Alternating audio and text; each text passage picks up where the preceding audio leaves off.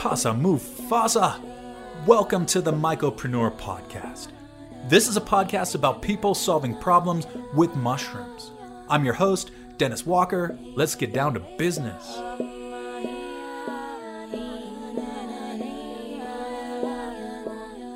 Okay, Pasa Mufasa. We've got Willie Christie, aka Kakuni, in the house today, a musician based in Los Angeles who's got a new record out with Liquid Culture Records. What's up, Willie? How we doing today? Welcome to the Mycopreneur Podcast. Hello.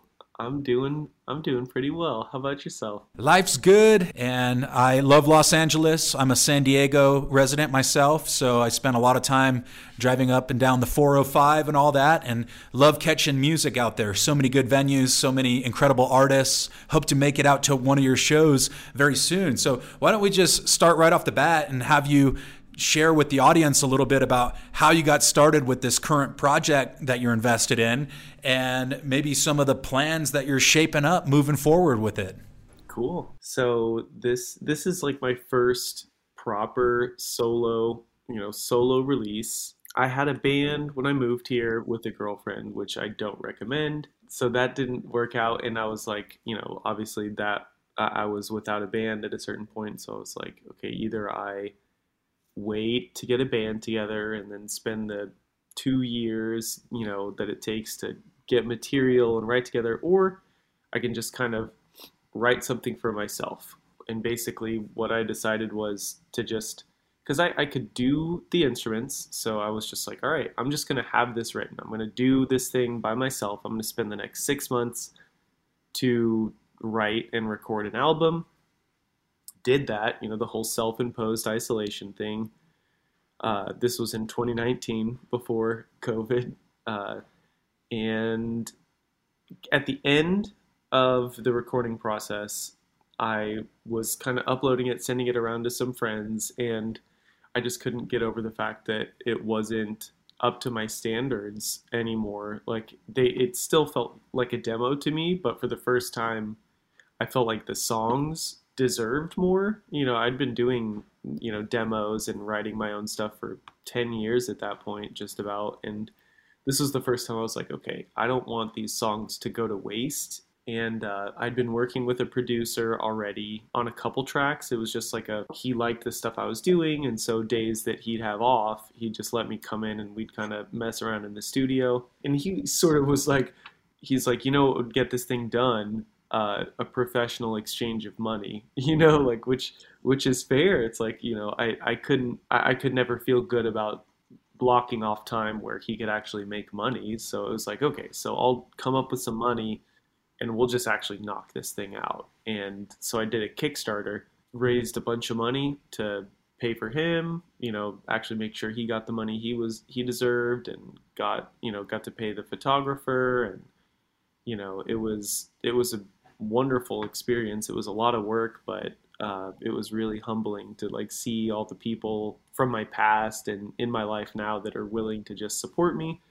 That was that the album wrapped up in like April. The the Kickstarter wrapped up in February of 2020 and we managed to finish the recording about a month into lockdown and then the album was done for you know the entire pandemic and I just wanted to release it with a CD release show. So we just kept kept putting it off, not knowing that it was going to be 2 years, you know. Yeah, so you were ahead of the curve with the whole self imposed isolation bit, which is a, a, trade secret of many great musicians, right? You kind of decamp from the world at large and go focus on your writing and recording, etc. And one of the questions I always like to ask artists is how do you know when a song is finished? And I know that it's something that a lot of people grapple with, right? There's this sense of like, I could add this extra line of instrumentation. You know, sometimes to quote from, I believe it was Ed O'Brien or one of the guys from Radiohead, who I often talk about on the podcast because I'm super fan, he mentioned like, sometimes a song is just complete in and of itself. You don't need the drums and the bass. Like sometimes you come out with a guitar and a voice and it's a great song. Other times, you know, you want to build it up with a horn section and you've got, you know, three drummers and rhythm and this and that. So, in your process, how do you know when a song is finished? That that's a really good question. In my mind there are like two two competing two competing things. There's there's the old Pixar Pixar Studios, which their their famous quote is, "They never finish a movie; they just release it because of a deadline." And then there's also like this other school that I'm sort of getting into, which is allegedly Prince's uh, whole thing was if the song isn't done in one day, he never went back to it. he would wake up, start working on a song, and if it wasn't by the end of the day, done by the end of the day, he wouldn't go back and do it. So I'd say, I mean, granted, those are two of the most opposite ends of the spectrum, but I'd like to think I'm about somewhere in between those two, where you you either just know it's done, you don't need to do much, or it just needs some work. If it feels good, it feels good. But I also that is also one of the benefits of bringing in a producer is you can, you know, you can be beating your head against the wall, or you can be thinking a song is done or missing something and generally that second set of ears from somebody that you respect can really help you just no this is good or what if we take this out even? Or you know maybe we just add like a small little part. I think a good example of that was there there's a neil young cover on there and i was just showing him. I had done it randomly. I heard the song for the first time and one night and was like, this has to be a Radiohead cover. I remember specifically being like, I swear I've heard Thom Yorke sing this before. Like, I swear I've heard this cover. Looked it up, didn't exist. So I was like, okay, I guess I'll cover it then. And I learned it that night and recorded it just on my phone, like literally just voice memo, and um, was just showing it to him. I was like, hey, check this out. Have you heard this song? What do you think about this like little rendition? And he's like, let's let's put that on the album. And all he did was just add some synths underneath. It was like, I'd say two, maybe three different synth patches, like all together. And then it was still like the original guitar, the original vocal recording that I then overdubbed, but we kept the original in there specifically because like on that that very first moment, you know, there's a lot of special energy being captured and so I thought that was really unique. I never would have thought to, you know, put put out a voice memo recording with just there's, you know, there's no drums, there's no bass, but the song stands on its own. Yeah, there's so many ways to peel a banana, right? I don't know that there is a right answer, but I think having collaborators is hugely beneficial. So you can sort of detach yourself from the process sometimes because it's so easy as an artist to just get so invested and you're scrutinizing it. And then at a certain point it's like is it even fun? Like do i like playing this song over and over?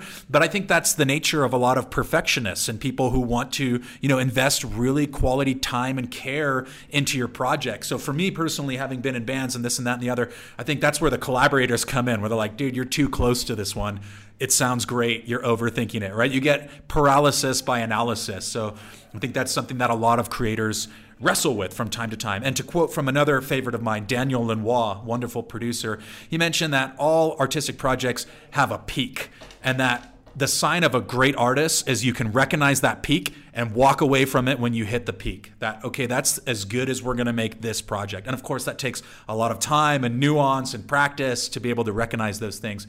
So, of course, this podcast is called Mycopreneur, primarily focusing on people who are mushroom entrepreneurs. But by virtue of my interests in being intersectional, we talk a lot about music, a lot about cannabis, this, that. We talk a lot about travel, things like that. It goes far beyond the canopy or the umbrella of just mushroom entrepreneurism. One thing that fascinates me is how different psychoactive experiences and different drugs impact music production. And it's something that I studied back in college. I had a bunch of media classes that overlapped with music, having been in the media program I was in. And one of the things that caught my attention was this idea that, like, with reggae, you could tell weed is the primary antagonist, or weed is the primary contributor to a lot of these sounds, right? You have the dub element and, like, the really entrancing rhythms, right? And then you have metal and maybe amphetamines were involved in the 80s punk scene and metal. It's much different, really fast, right? And now you have a bunch of psychedelic music coming out. You know, you have people like East Forest and, you know, Tame Impala, right? Tons of artists who I know you're familiar with a lot of them. So in your own process, I'd be curious, what substances, if any, do you find work particularly well with you writing versus performing versus rehearsing? Is there like a blanket process that you have or, you know, different things for different reasons? Or can you, you know, just walk us through a little bit about that? That's a good question. Most of it's weed writing process. The creative process is almost always weed. I grow myself, I breed. So I, I've got I've always got a bunch of weed on me, so that's very easy, and it's a big part of my life. So I feel like whether or not I smoke, I feel like it's still informing the music. Uh, but I, I like to smoke, write, and then I like to kind of be sober and edit. Or and I, I think there was a there's some quote I forget who said it, but it's like you know write drunk or write high and then edit sober which I think is good. And also, sometimes I'll I'll write sober and then I'll smoke weed and listen to the song immediately and uh, kind of maybe not necessarily edit, but if I'm second guessing myself or just want a new perspective, I'll just smoke and then give it a listen with you know fresh ears or and I, I find that that helps a lot too. I just get you know like when I bring in a producer to get a second opinion on it, you know, smoking weed is sort of me bringing in like the bringing in the artist. Just like, okay, what do you what do you think about this? The the the sober guy did this one, and then performing. I I wish I could perform high. The the problem is, and I've learned this recently too, because I just picked up the saxophone. Uh, that's part of the live show. Is me playing the saxophone, and I'll tell you right now, playing saxophone with cotton mouth is a nightmare. It's really and it's unfortunate because like I, I really wish I could. I, I like I don't get like shy or overthink things when I'm high. It's just like physically my mouth gets dry and I have trouble singing and I have trouble playing saxophone. So unfortunately, uh, whenever I'm performing, it's usually alcohol, uh, which I rarely drink in my personal life. But uh, for a show, what I usually do is like a Jack and Coke, something like that. Just like a simple little cocktail that helps just loosen the ends and uh, just lets me let go a little bit more. But yeah, I, w- I wish I could smoke before shows. I just I just have to stop myself. And even when I'm like recording too, as much as I'd like to be high, like I feel like um, I know when I smoke, I get quiet and my voice gets very soft and and it happens when I'm singing too. So I, have learned to I have to record sober sometimes with singing, have to record sober, uh, which is unfortunate because I, I, wish I didn't have to, but it's uh, it makes me feel more professional too on that on that tip. Like I, I do feel like okay, it's time to time to do some work. Yeah, totally. I, I hate being on stage high, man. I fully empathize with that. You know, I love smoking weed, I love being high, but I'm very much an introverted stoner.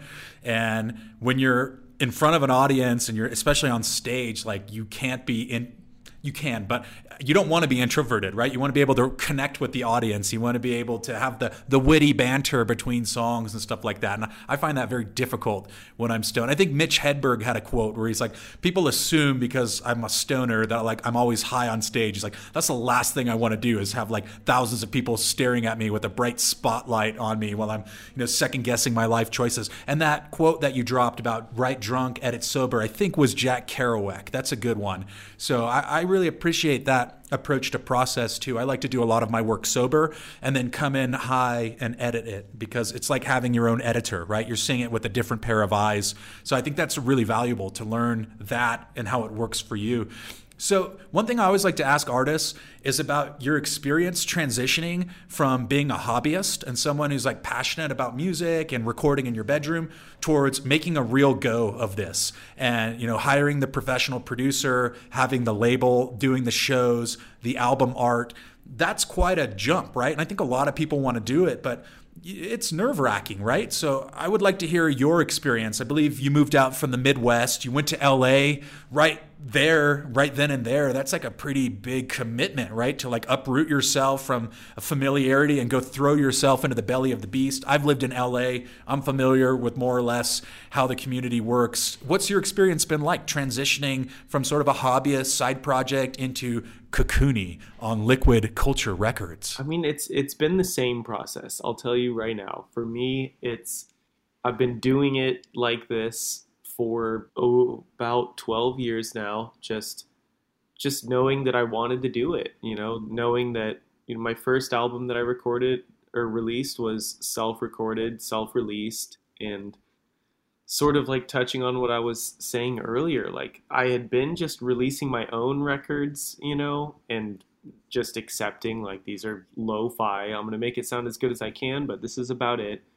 and really deep down inside i knew that the material couldn't I didn't justify like a fancy studio. It didn't justify putting more money into it than say like a couple hundred bucks for like microphones and you know recording gear because i was like instead of paying somebody thousands of dollars to record this i i could buy thousand you know a couple hundred dollars worth of recording equipment and give it my best shot knowing that I will learn and I will get better and better eventually, you know, kind of keeping keeping the power in house, if you will. Um, and so basically, I, I, knew that I needed to be in LA. I felt like that was the best place to like flourish creatively. A lot of my idols live out here. Um, there seems to be a lot of musicians living here. I couldn't tell you why, but you know something about the weather, something about the culture. Uh, so that was you know being a musician and like a weed cannabis advocate. It's sort of and also hating the winter. really hate the winter. So I uh, LA seemed to be a no-brainer for me. And when it came time to do this project, I like I said the the material was too good. I, I was like, this is finally worth that extra push because I always had my mom being like, "Oh, why don't you put some more money into? Why don't you promote this? Blah blah blah." And really deep down inside, I was like, "This is more just like a hobby. I'm. It's not good enough yet, you know." And obviously, that's a trap for per- perfectionists. You could you could do that your whole life, and so I wasn't I wasn't sure if I'd ever get to that point, but I was happy with where I was at, and so. Uh, yeah, this project just spoke to me. It was like this one deserves a little more time. This one deserves some investment, you know, really. And I, I put in what I could, and then I put in that work for the Kickstarter, and uh, that. So I'd still say I'm on the way. Honestly, I, am not a full time musician. I don't really make much money from it. Um, but like I said, I've been doing it for free for 12 years. You just you just learn. You just pick up things on the way. Where I'm like, okay, I need some good album art. I need a good graphic designer. And those happen to be friends. That was also a big part of the reason I moved to LA was knowing that there's a lot more people doing what I'm doing, doing something that works with what I'm doing, and we're all in it together. You know, I've got friends that need music for their music videos, and I need music videos for my music, and so we just re- it's it's wonderful to have so many like collaborators and creative friends out here that are willing to just like work you know? Like we'll get together and instead of like going to a bar or going to a park and just sitting it's like we'll do a project. We'll like you know design a t-shirt or you know a, an imaginary weed brand or something. Dope. I like that. Rising tide lifts all boats right? You want to be around the action and you get inspired by other people and the projects they're working on. That's great to be a part of a community like that. Yeah. So let's get technical here. Let's talk about the gear you're using. I'm always interested to hear about people's DAWs, right? Workstations, uh, your your primary instrument and your brand of choice, if you will, and also to hear about like how you go about composing. Are you writing on a piano first? Are you starting with a few chords on a guitar? Let's talk about uh, technicality, gear, and and you know how how you write a song cool. I, I, hope you like this one. This is my gear extremely limited. I use a very affordable version of Ableton. so it's Ableton because I, I just love how creative it feels. Like I've used Logic, I've used Pro Tools in the past, but you know, I'm not creating finished products here. You know, that's not my goal. And I find that like if I do try to start a song with it being professionally industry standard by the end of it, I just fuck myself up. Sorry if I mm-hmm. am I allowed to cuss here? Fuck yeah. Yeah. okay. Yeah, I, I, find that I just fuck myself up. Like getting already, you know, being a creative person, it's already like you're battling yourself the whole way. So Ableton helps keep it fluid, keeps the pressure off. I, I like being able to record a shitty drum loop and then like just chop it up and reverse it and mess with it just in the DAW, which I feel like Ableton is really good at just getting the creative juices flowing. So gear wise, it's Ableton with a lot of soft synths. Uh, I've got a Prophet and a Juno like patch. You know, it's I wish I could afford the actual synth. So, but I until then, I have a little plugin that sounds just like it. I've got my MIDI keyboard, and uh, the producer Tony Buchan hates soft synths, but was always like floor. He's like, damn it, like here's another one. I guess guess we'll keep this one too, because you know it's essentially the same thing uh, as the real one, it's about as close as you can get, and with you know a little reverb and a little fancy touch, you can make it sound 98% identical, which is good enough for me. But in terms of writing, traditionally I start with acoustic guitar. That was my first instrument. That was what I started writing songs on. And I feel like if I force myself to write the whole song on guitar, just focusing on melody, chord structure in chord progression or song structure and chord progression, I, I find that like I'm writing real songs, and then when I write in Ableton, you know, set up a drum loop and then a little synth bass and maybe some electric guitar or something. I find that like those are a lot more like moody or vibey, kind of like just more ethereal sounding. You know, it's more like emotional, and I feel like it's more of like a painting process for me uh, when I start writing on the computer versus when I start on the guitar, it is like it's a song. You know, the bones of the song are set, the bones are solid, and then you can dress it up however you want. But so I, have got sort of, I'd say like two different methods right now. Like I get my, and you can kind of tell on the album, you know, like Dreaming Venus, for example, is a song song, and the Forever is a song song and then some of the other tracks like Zorio, the like spacey krautrock one, that was more done on the uh, on the computer, you know, and those are more like free form sort of. Uh, I, I like to think of it like a sound painting more so than like a A B A B C structured song, which I think both of them have room on the album. Both of them do different things and feel different ways. So, uh, but yeah, generally if it's if it's a song I'm trying to write, I'll even still 12 years later, guitar, acoustic guitar, and I lately try to. I, I've got a million guitar riffs saved in my phone, and so what I've learned is you got to throw the vocals down. You even as whack as they're feeling, if you can throw the vocals down to record that first idea, you're in a lot better position. So that's what I've been working on right now is every time I play the guitar and come up with a cool idea, gotta put something on top of it. Otherwise, it's the the expectations just get way too high after two years of listening to this sick guitar riff. You know, that it just gets higher and higher until you're just like, there's no way. I, I can't even. Every single idea that I have is not going to be as good as what I think this song deserves, having sat for two years just rocking in my brain. Yeah, I've heard Paul McCartney talk about just putting down vocal phrasings, like not even having lyrics, just like instead of yesterday, just like ha na na, mm-hmm. scrambled eggs, right? Yeah, just this idea.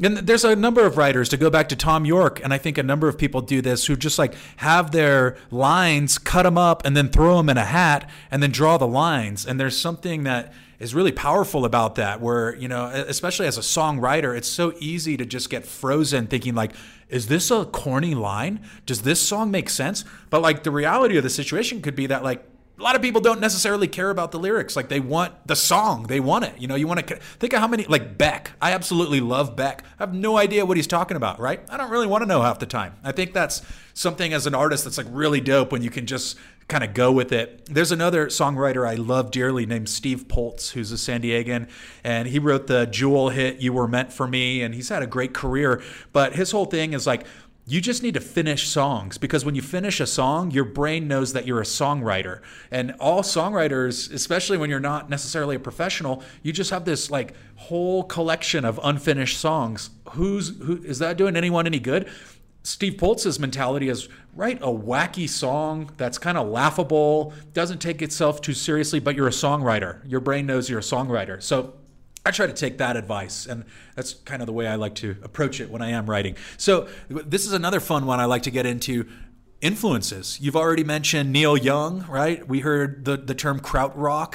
Uh, I can tell, you know, the, the producer you've worked with has some really great artists under his belt. Uh, I was I grew up on Smashing Pumpkins. You know, was a big fan of Siamese Dream and Mellon Collie specifically back when I was younger. So, who are some of your like ride or die artists, people who have, you know, been seminal influences for you. Let's start there, ride or die, seminal influences, and then let's move up towards who you're listening to currently that you're excited about.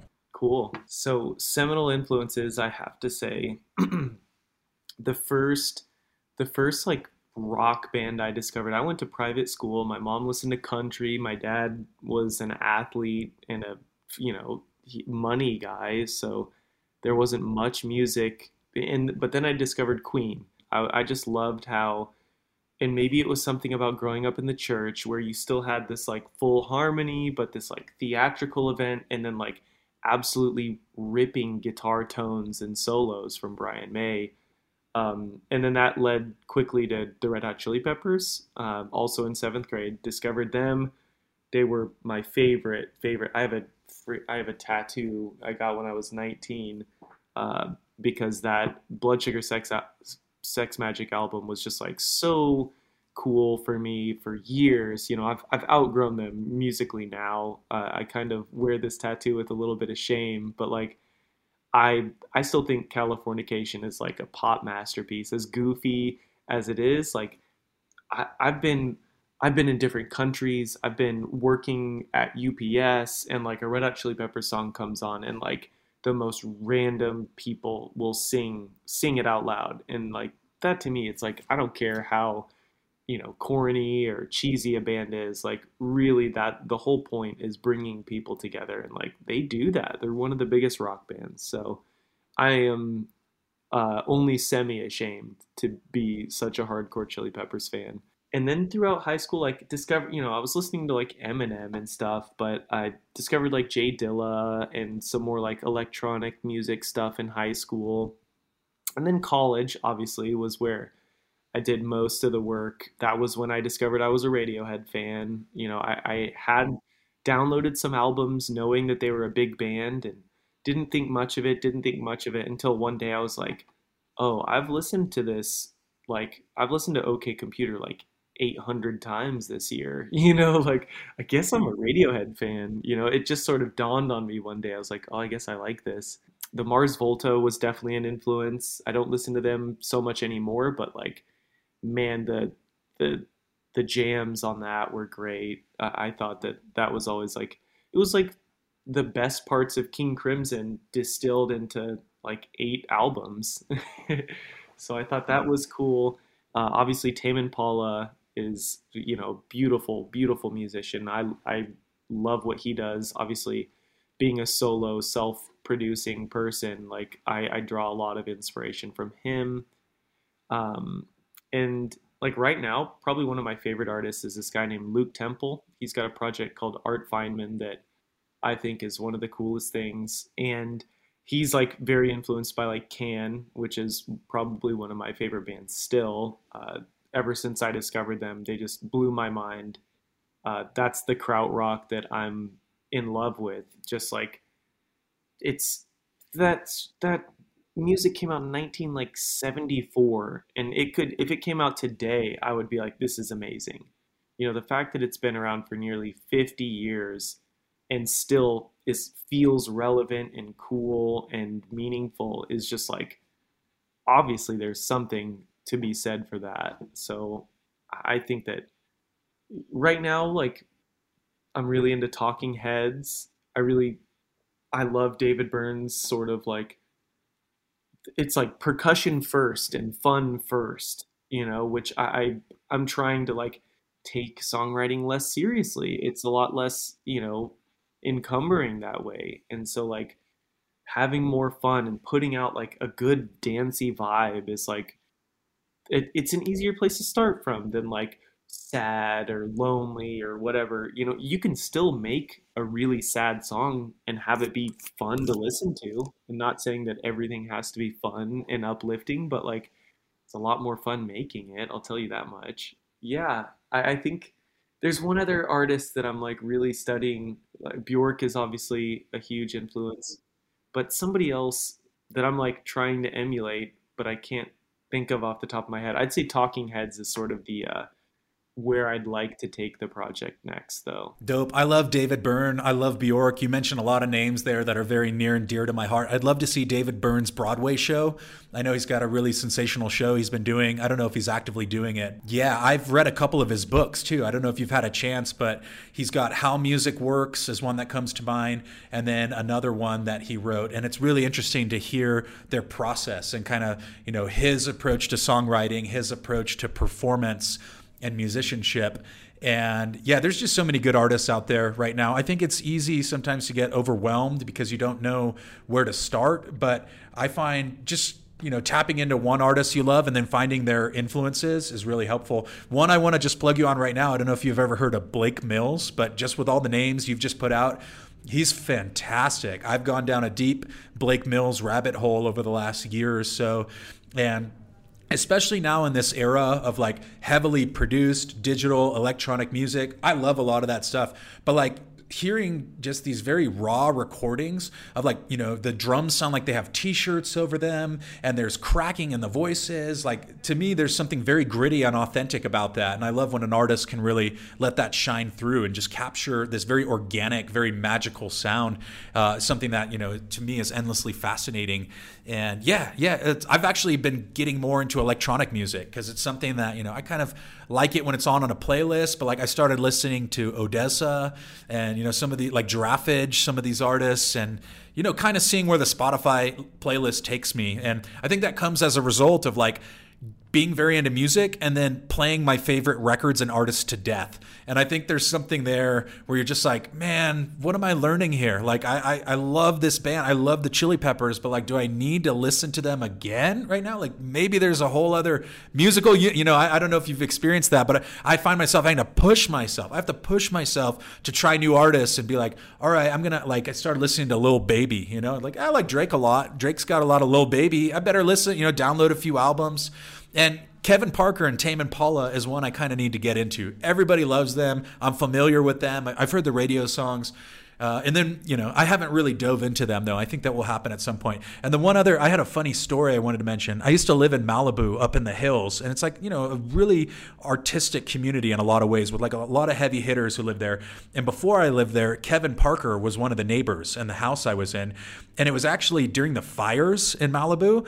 And he had turned off his phone and turned off all his communication devices because he was recording. So the story goes that he was not evacuated because he turned off the phone, turned off that, you know, he was up late into the night drinking wine, all of that stuff, and then woke up with a helicopter circling over the house, telling him he had to get out. And apparently he left and didn't have time to save a bunch of his stuff. So, like, hard drives full of unreleased music from Kevin Parker and Tame Impala burned up in that fire, which I always thought was like a really insane story. And, like, how do you even v- value that with the insurance? I don't know. But, anyways, just kind of like a crazy story, you know um, a wild one. But dude, we're kind of hitting the sweet spot here. We could talk ad nauseum about music, but before I let you go today, I would love to hear about what's coming on the horizon for Cocoonie. You know, I know you just did an album release show in LA.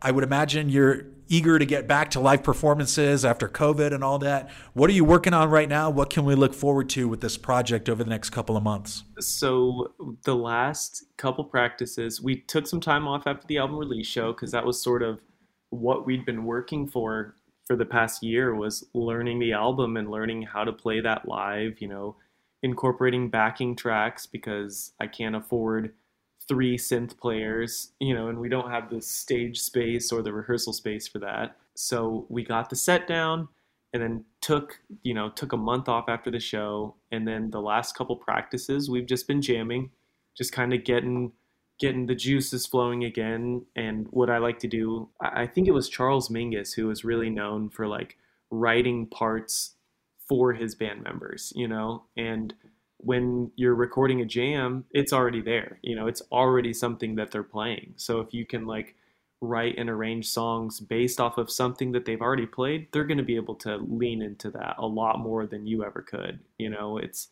they know themselves better than I do, and so it's like it's so much easier to start with something they've already started. So we've been writing new material, uh, getting jams out, and I'm basically working on Kakuni 2, you know, at any any chance I get. The, we're taking some time off for the holidays. Obviously, it's not really uh, not really good show time around LA. A lot of people leave and whatnot.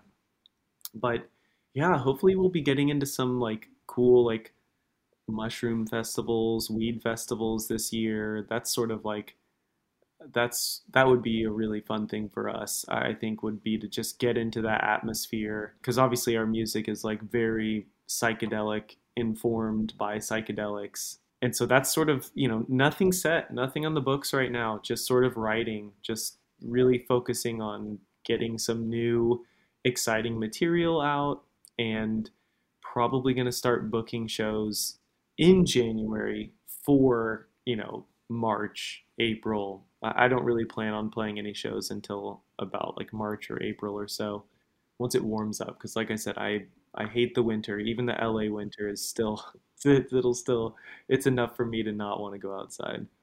Hell yeah! Well, I'm looking forward to that. I'll be following, and I, you know, I'm a Southern California native, so I'll be in the neighborhood, passing through every now and again. So, thank you very much. We got Willie Christie of Kakuni in the house today. It's been a pleasure. I'm looking forward to you know following your trajectory and making it out to one of the live shows in the near future once it warms up. Thank you. You've got yourself a backstage pass right now, VIP ticket. That's what I do it for, baby. The clout. No, thanks, again thanks again, man. I really had a good time doing this. Awesome. Thank you so much, Dennis. And that is a wrap. Thank you for sticking around to the bitter end. It's very sweet of you to commit so thoroughly. Don't be a stranger. Let me know what you thought of this episode, and please consider checking out the substantial backlog while you're at it. You can reach out to me via email, mycopreneur at gmail.com, or hit me on any of the numerous social platforms that I'm currently active on. At Mycopreneur Podcast is the handle on Instagram and Twitter. Thank you all very much for sticking around. Have a wonderful day. I'll see you back here next week on the Mycopreneur Podcast.